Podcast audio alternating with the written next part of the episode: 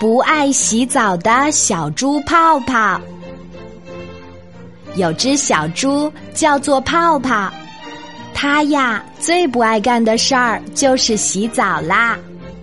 小兔子说：“泡泡，你能不能变得爱干净点儿呀？”小猴子说：“泡泡，快去洗澡。”小鹿说：“泡泡，你看，我们都洗澡了呢。”可是它怎么也不听。他觉得洗澡多麻烦呀，这样也挺舒服的嘛。一天，小猪来到小河边儿，突然一个不小心掉进了河里。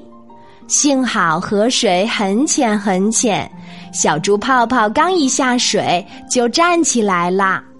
小猪泡泡望着河里倒映的自己，突然不认识了。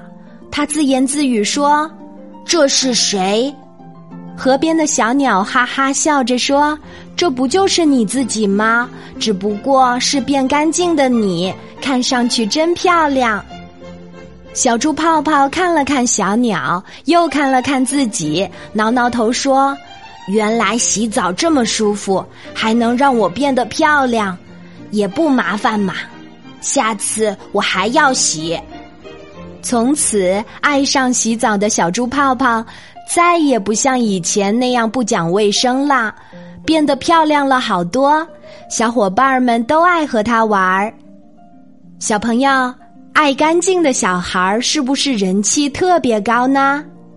希望你也变成一个特别受欢迎的爱干净的小朋友。